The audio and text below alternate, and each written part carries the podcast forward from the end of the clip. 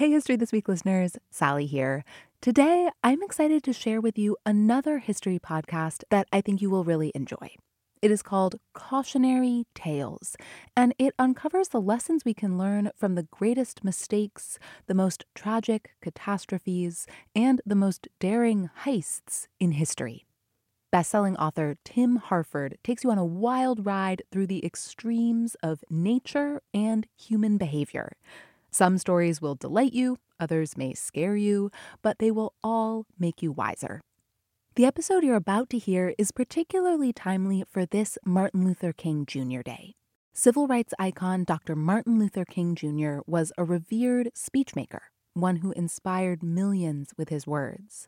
And 28 years after his I Have a Dream speech, another speaker, Gerald Ratner, utterly destroyed his multi million dollar business with just a few now iconic phrases. We have two starkly contrasting stories about when you should stick to the script and when you should take a risk. Okay, here is the episode. I hope you enjoy it as much as we did. You can hear more of cautionary tales from our friends at Pushkin Industries wherever you get your podcasts.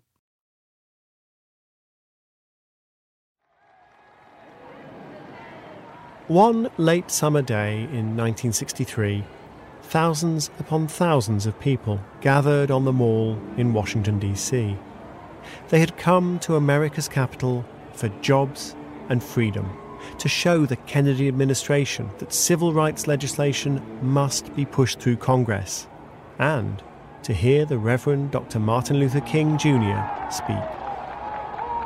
The official program had been long and packed with speeches, but a quarter of a million people defied the heat as they waited the crowd stretched back from the Lincoln Memorial, packing the sides of the famous reflecting pool, swirling around the base of the Washington Monument, and extending toward the intransigent Capitol itself. The mall usually dwarfs anything on a human scale. Not that afternoon. The gospel singer, Mahalia Jackson, sang, I've been buked and I've been scorned. Anticipation was building all three television networks switched to live coverage. Dr. King stepped forward to speak, to address not only the sweltering crowd, but a national audience he had never had before and might never have again. Dr. King had spent the night labouring on his speech with a few trusted aides, weighing every word of what he would say. For a few minutes, the nation, even the world, would be focused on those words from the Lincoln Memorial steps. Dr. King knew that those words had to be perfect. But now let's leave this iconic scene behind us and travel across time and across the Atlantic. 28 years later, a very different man would give a very different speech in front of a very different audience. Good afternoon, Mr. President. This man's name was Gerald Ratner, and he didn't have a dream, he had a nightmare. I'm Tim Harford, and you're listening to Cautionary Tales.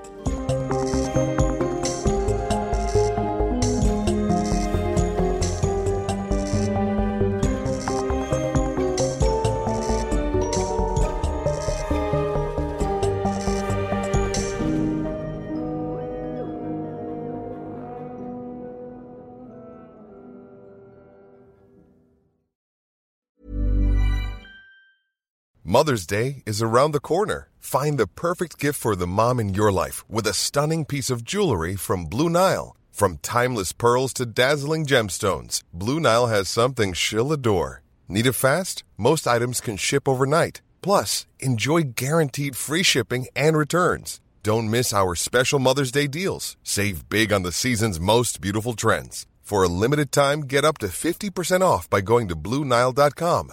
That's BlueNile.com.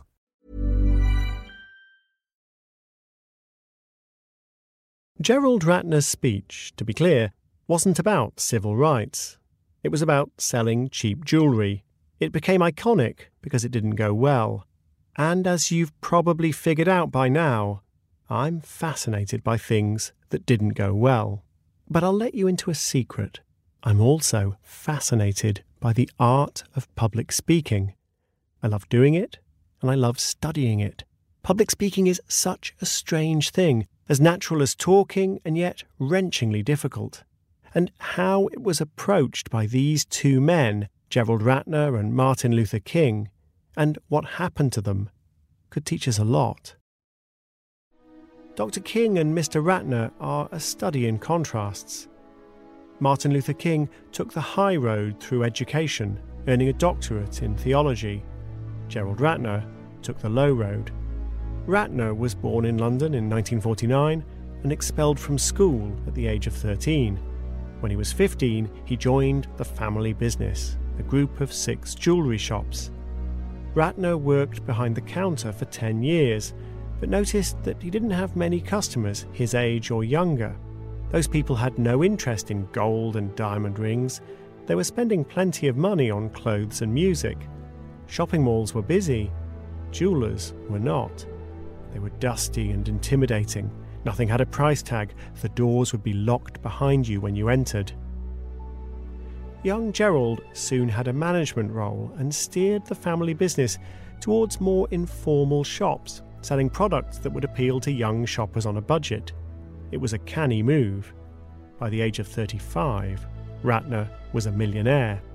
He began a series of ambitious takeovers. By the age of 40, he was running 1,500 stores in the UK and 1,000 in the US. His brands included Kay, Watches of Switzerland, and Ratner's itself. Gerald Ratner had built the largest jewellery group on the planet. And then he destroyed it in a matter of seconds.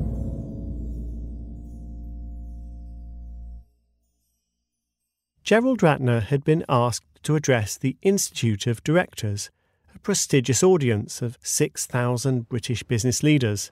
The venue was the Royal Albert Hall, vast and trimmed with gold and red velvet, perhaps the grandest auditorium in London.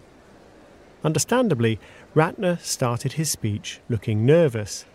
He was a self made man, a school dropout, who now stood in front of business royalty, and in fact, there were actual royalty in the audience too. Ratner was rich and successful, to be sure, but did he fit in?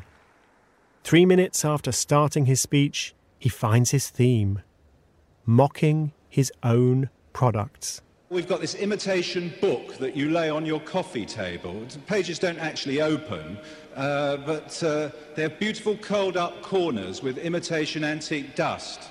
I know it's, you might say it's not in the uh, best possible taste, but we sold a quarter of a million of them last year. The audience love it. Um, they laugh, they clap. Ratner looks braver. We also do this uh, nice sherry decanter. It's cut glass and it comes complete with six glasses on a silver plated tray that your butler could uh, bring you in and serve you drinks on. Oh, you're too funny, Gerald. Some of the people in the audience would have employed butlers, but Ratner's customers certainly couldn't afford one any more than they could afford a genuine antique book. A decanter and a silver tray for your butler. Nice one. And it's really only cost £4.95. pence. That's about $12 in today's money. People say to me, How can you sell this for such a low price? I say, Because it's total crap. Um, more laughter, more applause. Ratner's killing it on stage. He's also just killed his own business empire. He didn't realise it at the time. The speech had gone down very well with the audience in the Royal Albert Hall, but the newspaper reporters in the room smelled a story. The jokes that had played so brilliantly on the day did not go down so well when served up cold on the front page of the morning papers. At the time, the UK was in the middle of a recession. Ordinary people didn't take kindly to a multi millionaire standing in front of his fellow one percenters and mocking his own customers for their crass taste. And who would buy an engagement ring from a company whose own boss had declared their products were crap? Sales ebbed. Ratner's Group shares fell nearly 90% between the speech in April and Christmas. Ratner was sacked from his own company. Inevitably, they changed the company name. Ratner's was a toxic brand, forever tarnished. To this day in the UK, doing a Ratner is part of the language, universally understood as committing a humiliating, career ending gaffe. Ratner's name became its own one word cautionary tale. The lesson seems obvious enough. If everyone's watching, choose your words with care. Don't wing it. But what if that lesson has the story completely backwards? In retrospect, the Reverend Dr. King had been preparing his whole life to give the speech from the steps of the Lincoln Memorial. His memory had always been prodigious. At the age of five, he was learning Bible passages by heart. He told his parents that when he grew up, he was going to get some big words. So he did. Martin's father was a preacher, and the boy took to the craft of speech making early. At the age of 14, Martin travelled across Georgia on a bus to compete in a public speaking contest. On the way home to Atlanta, things went sour. Very sour. King and his friend were sitting near the front of the bus with their teacher, Sarah Grace Bradley. At a busy stop, a rush of white passengers got on, and the bus driver, also white, ordered King and his friend to give up their seats. You boys move it. Get yourselves to the back of the bus. There was a pause. Dr. King later said, We didn't move quickly enough to suit him, so he began cursing us. The driver was now hurling every racist slur you can imagine and threatening to call the police.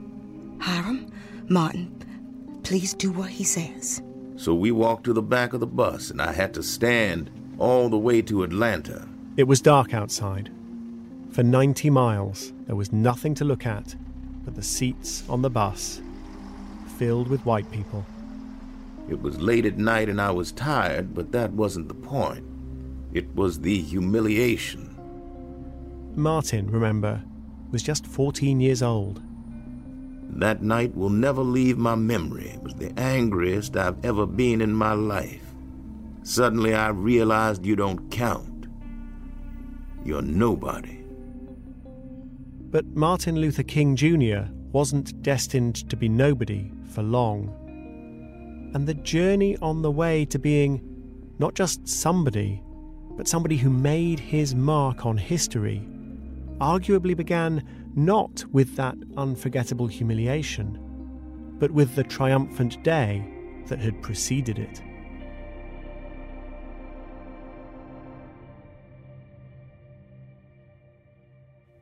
The long and infuriating bus journey of Martin Luther King Jr. had been on the way home from a public speaking competition. Martin had won a prize at the contest, delivering his speech titled The Negro and the Constitution, entirely from memory. My heart throbs anew in the hope that, inspired by the example of Lincoln, imbued with the Spirit of Christ, they will cast down the last barrier to perfect freedom that speech showed off the teenage king's approach. He would research, draft, redraft, memorize, finally, deliver with passion. King used the same principles three years later, preaching for the first time in a small meeting room at his father's church. He was spectacular. The crowds kept coming until young Martin had to move to the main auditorium. Martin won an oratory prize in college. He used to practice imagined court testimony in front of a mirror, dreaming of becoming a lawyer. Instead, he applied for a job as a minister at a Baptist church in Montgomery, Alabama. As part of his application, he had to give a sermon. And of course, he used something meticulously crafted, a sermon he'd preached several times before. Practice. Don't just make it up as you go along. Once he secured that job, he stuck to that winning formula. King's responsibilities as a minister had to be fulfilled while he was still finishing his doctorate in theology. So he rose at half past five each morning, made coffee, shaved his stubborn bristles into a neat moustache, then worked on his doctorate for three hours before his pregnant wife Coretta woke to join him for breakfast. All the while, King lavished enormous effort on his sermons. He would begin drafting on Tuesday and continued to research and draft throughout the week, drawing ideas from Plato, Aquinas, Freud, Gandhi. As Sunday approached, he would write it all out on yellow lined paper and commit it to memory, just as he had done at the age of 14.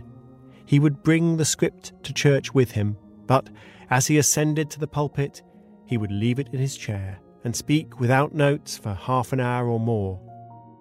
He was fantastic, people said.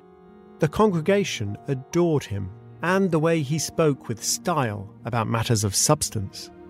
And to achieve this mastery, the young Reverend King spent 15 hours or more crafting each sermon. Martin Luther King was one of the greatest speechmakers to grace the English language, and at first it might seem obvious why. As well as being educated and prodigiously talented, he ensured that every syllable of his oratory was meticulously prepared. Gerald Ratner could have learned from Dr. King's example, couldn't he? Well, the truth is way more interesting than that. So, why would a public speaker set aside the script or memorized remarks and speak off the cuff. I asked Charles Limb. He's a neuroscientist, a surgeon, a jazz saxophonist, and one of very few people who's actually studied the improvising brain. Limb researches people as they improvise inside brain scanners called fMRI machines. Imagine sliding on your back so that your head is surrounded by a giant white plastic donut with the feel of a vintage iPod. The scanner is generating powerful magnetic fields to illuminate the contrast between oxygen rich blood flowing to different areas of your brain and the oxygen depleted blood flowing away again. Your head is held perfectly still.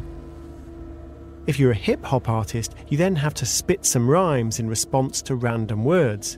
If you're a jazz musician, you have to tap out riffs on a plastic keyboard lying across your knees, and no metal.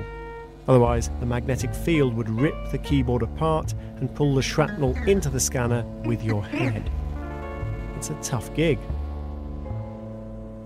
Through these experiments, Limb and other neuroscientists have been discovering hints of what goes on in an improvising brain there's a distinctive pattern in the prefrontal cortex, which seems to be the seat of consciousness, memory, morality, humour, and even the sense of self. But the pattern isn't that the prefrontal cortex is lighting up during improvisation. On the contrary, broad areas of it are shutting down. The dorsolateral areas, either side of the top of your forehead, and the lateral orbital areas behind your eyes improvisers are escaping their internal restraints. They're letting go. Most of us go through our days holding back our mental impulses to swear or lash out. All this requires a degree of self control, so that filtering is a good thing. But you can have too much of a good thing, says Charles Limb. Too much filtering can squash our creativity improvisers shut down their inner critics and allow new ideas to flow out. The improvising brain is disinhibited, although not so crudely as the drunk brain. That is why improvisers can produce flashes of pure brilliance. It's also why improvisation feels so risky.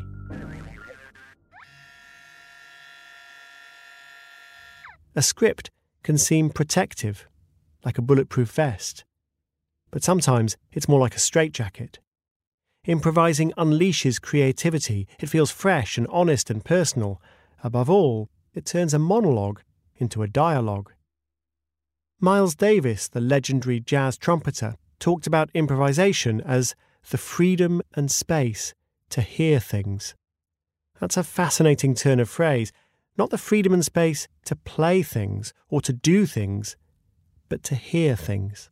To be more open to the sound of your own instrument, the sound of the group. And that matters for more than just music or rhetoric, because we're scared of improvising. And we're not just afraid to improvise on stage, we're also becoming afraid to improvise face to face. The sociologist Sherry Turkle has been interviewing young people about their communications through smartphone apps. It wasn't just because the apps were convenient or addictive, although they could be both. Texting is attractive because traditional conversations feel scary. I'll tell you what's wrong with conversation. One high school senior told Sherry Turkle. It takes place in real time, and you can't control what you're going to say. This student is so used to being able to proofread every message that he's become scared of simply talking and seeing what happens. But then, perhaps he's right to be scared. We should ask Gerald Ratner. Gerald Ratner learned to laugh at himself a long time ago. But he rejects the idea that somehow his mistake all worked out for the best. People ask me if I'm glad I said what I said. They're ridiculous. How could I be grateful? I lost everything. Ratner plunged into depression. He has bounced back in some ways. He had some success setting up a chain of health clubs and even an online jewellery business. But the truth is that there was nothing he could do, no success that he could achieve, that would ever be as famous as his gaffe. The search for a good joke destroyed his business, and it nearly destroyed him. Who would want to risk the fate of Gerald Ratner when they could follow the meticulous example of the young Martin Luther King? It seems obvious that when speaking in public, we should prepare as diligently as King did when he drafted and memorized his sermons. But the truth about Gerald Ratner's impromptu remark about his products being total crap is this it wasn't impromptu. He chose those words with care after circulating drafts of the speech to get comments. He'd used the total crap joke before without running into problems, and as he prepared to deliver the speech on a larger stage, he sought advice. His wife told him to be careful. But others, including a friend who was one of the most influential figures in the advertising industry, encouraged him to tell even more daring jokes. They thought Ratner would sound self deprecating and that his audience would love the gags, which was true. Those in the hall that day did love it. But in the newspapers the next morning, Ratner simply sounded like a millionaire mocking his struggling customers.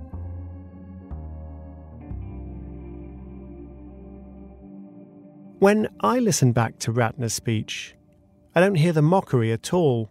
I hear something else immediately after saying his own products were crap. Ratner says, Our Ratner's shops will never win any awards for design. They're not in the best possible taste, I admit that. In fact, some people say they can't even see the jewellery for all the banners and posters smothering the shop windows.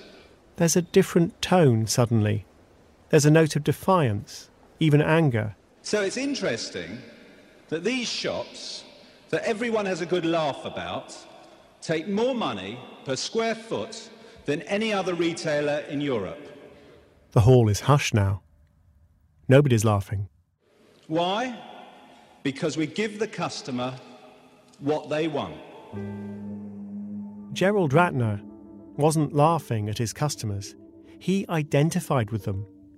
He thought the business royalty in the hall were laughing at his customers and his business ideas. And him. This was his response. You laugh at us, he was saying, but my customers are happy, and I'm rich. So who's laughing now? Ratner's downfall wasn't caused by a lack of preparation, but by a lack of judgment. Ratner did exactly what he planned to do. He had simply failed to foresee the consequences. Improvisation was not to blame. Improvising does expose us to new and different risks, but even careful preparation cannot remove risks entirely.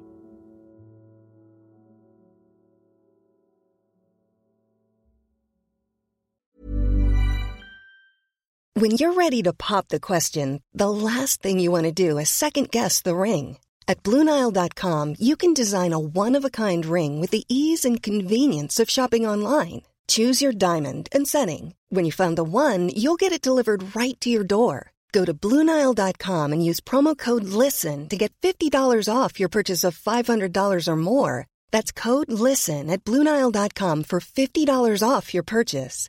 Bluenile.com code LISTEN. Ryan Reynolds here from Mint Mobile. With the price of just about everything going up during inflation, we thought we'd bring our prices down. So to help us, we brought in a reverse auctioneer, which is apparently a thing. Mint Mobile unlimited premium wireless. Ready to get 30, 30, bit to get 30, bit to get 20, 20, 20, bit to get 20, 20, bit to get 15, 15, 15, 15 just 15 bucks a month. So, Give it a try at mintmobile.com/switch. slash $45 up front for 3 months plus taxes and fees. Promo rate for new customers for limited time. Unlimited more than 40 gigabytes per month slows. Full terms at mintmobile.com.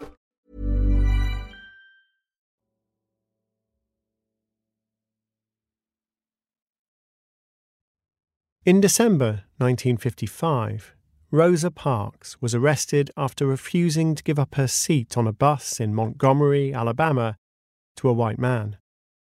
As a local church leader with a reputation as an orator, Martin Luther King was asked to organize a boycott of Montgomery's buses. He hesitated. He was exhausted. His newborn baby daughter, Yoki, wouldn't stop crying in the night. King asked for time to mull over the idea of a bus boycott, but an influential local activist, E.D. Nixon, would have no delays. You ain't got much time to think, said Nixon. You're in the chair from now on. So it was that King found himself bounced into leading the Montgomery Improvement Association. He had to give an inaugural speech, and he had to give it immediately. Rosa Parks was news, the bus boycott was news, there wasn't time to spend days redrafting or consulting the sayings of Plato or Gandhi. Dr. King arrived home from the meeting with E.D. Nixon and the activists at half past six. He had to head to the speech venue, Holt Street Church, at ten to seven. I had only 20 minutes to prepare the most decisive speech of my life. I became possessed by fear. King knew that newspapermen would be there perhaps even television crews, and yet, just as the stakes were highest, the habit of meticulous preparation that had served him so well all his life was useless. He couldn't research, draft, redraft, and memorize. He had no time. King looked at his watch. Already five minutes had ticked away while he fretted. Every Sunday he delivered a sermon based on 15 hours of hard work. Now he was about to deliver the most important speech of his life and he had just 15 minutes. He sketched a couple of thoughts, with his hand shaking, pondering the delicate balance he had to strike between militancy and moderation. Then he prayed. That was all the preparation he could spare before driving to the Holt Street Church.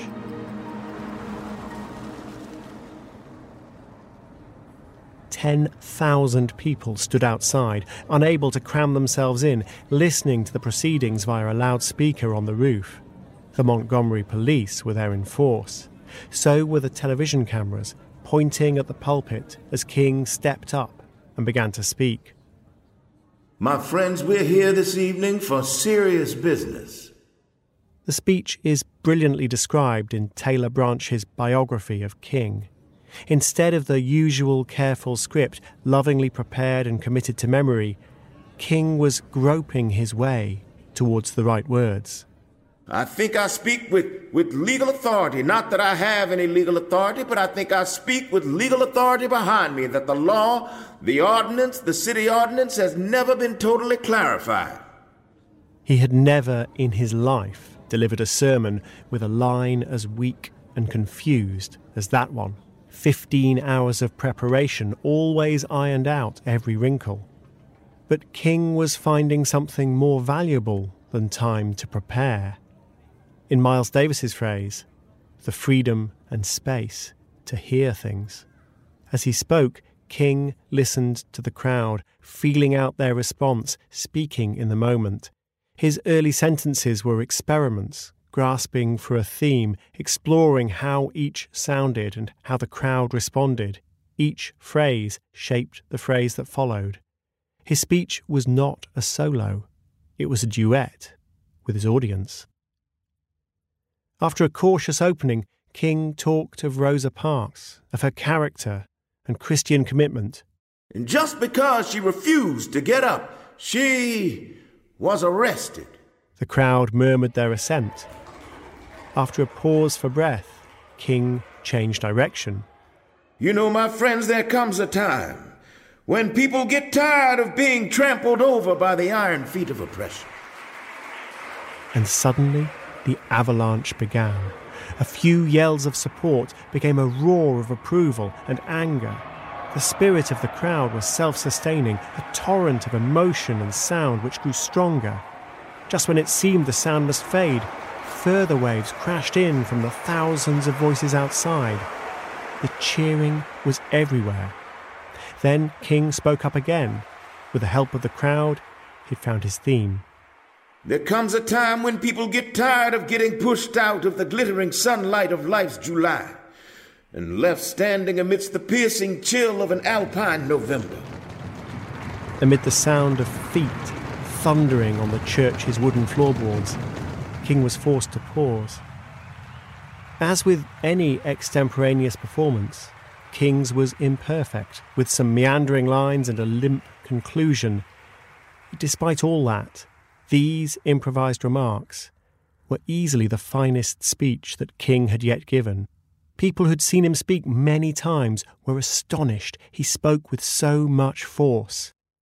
Nobody, said one witness, nobody dreamed of Martin Luther King being that sort of man under these conditions. King himself, one suspects, had not truly understood what he could unleash once he let himself go. He didn't want to improvise the speech, preferred the script.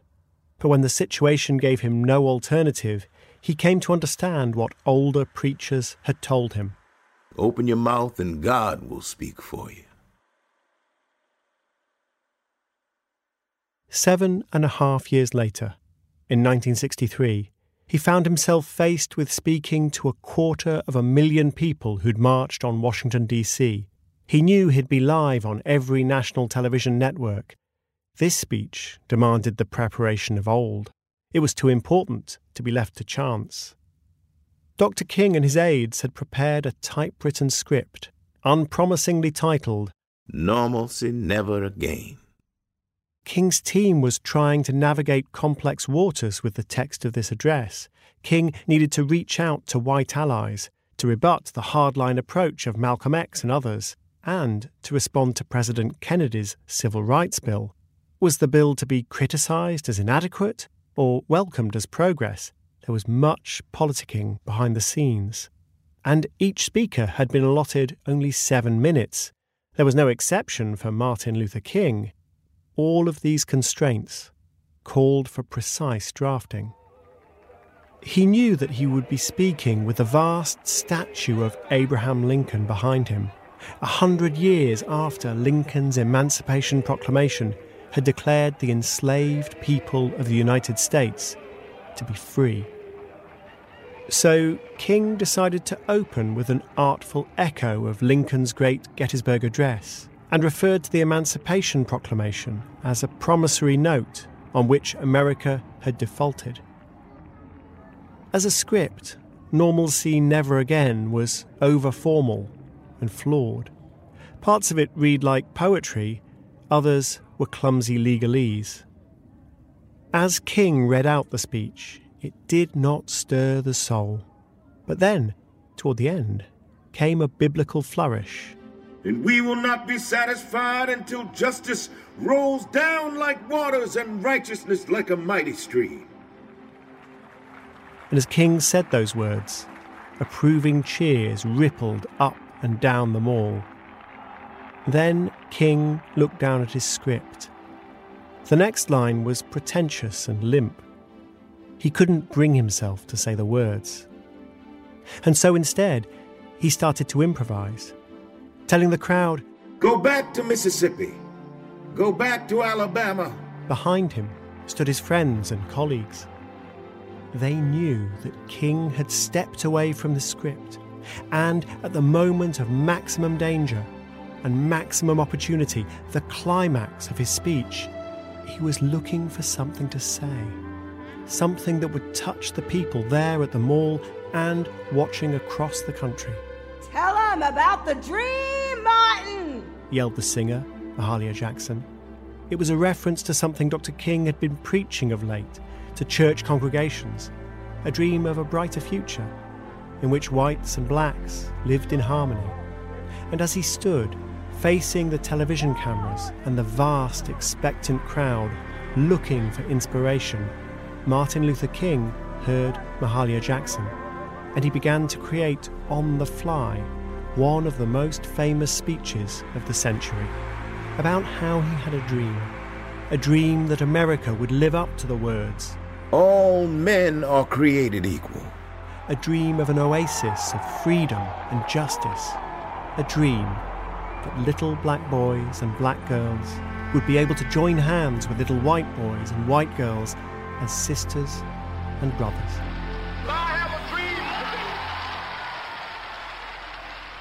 Normalcy never again was forgotten.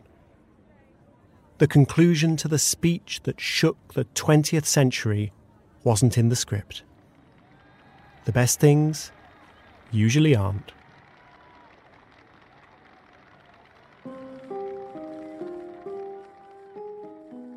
Key sources for this episode include Taylor Branch's book, Parting the Waters, Martin Luther King Jr.'s autobiography, and my own book, Messy The Power of Disorder to Transform Our Lives. For a full list of references, see timharford.com. Cautionary Tales is written by me, Tim Harford, with Andrew Wright. It's produced by Ryan Dilley and Marilyn Rust. The sound design and original music is the work of Pascal Wyse. Julia Barton edited the scripts. Starring in this series of cautionary tales are Helena Bonham Carter and Jeffrey Wright, alongside Nizar Eldarazi, Ed Gaughan, Melanie Gutteridge, Rachel Hanshaw, Kobna Holdbrook Smith, Greg Lockett, Messiah Monroe, and Rufus Wright. This show wouldn't have been possible without the work of Mia Lobel, Jacob Weisberg, Heather Fain, John Schnars, Carly Migliori, Eric Sandler, Emily Rostek, Maggie Taylor, Daniela Lakhan, and Maya Koenig. Cautionary Tales is a production of Pushkin Industries. If you like the show, please remember to rate, share, and review.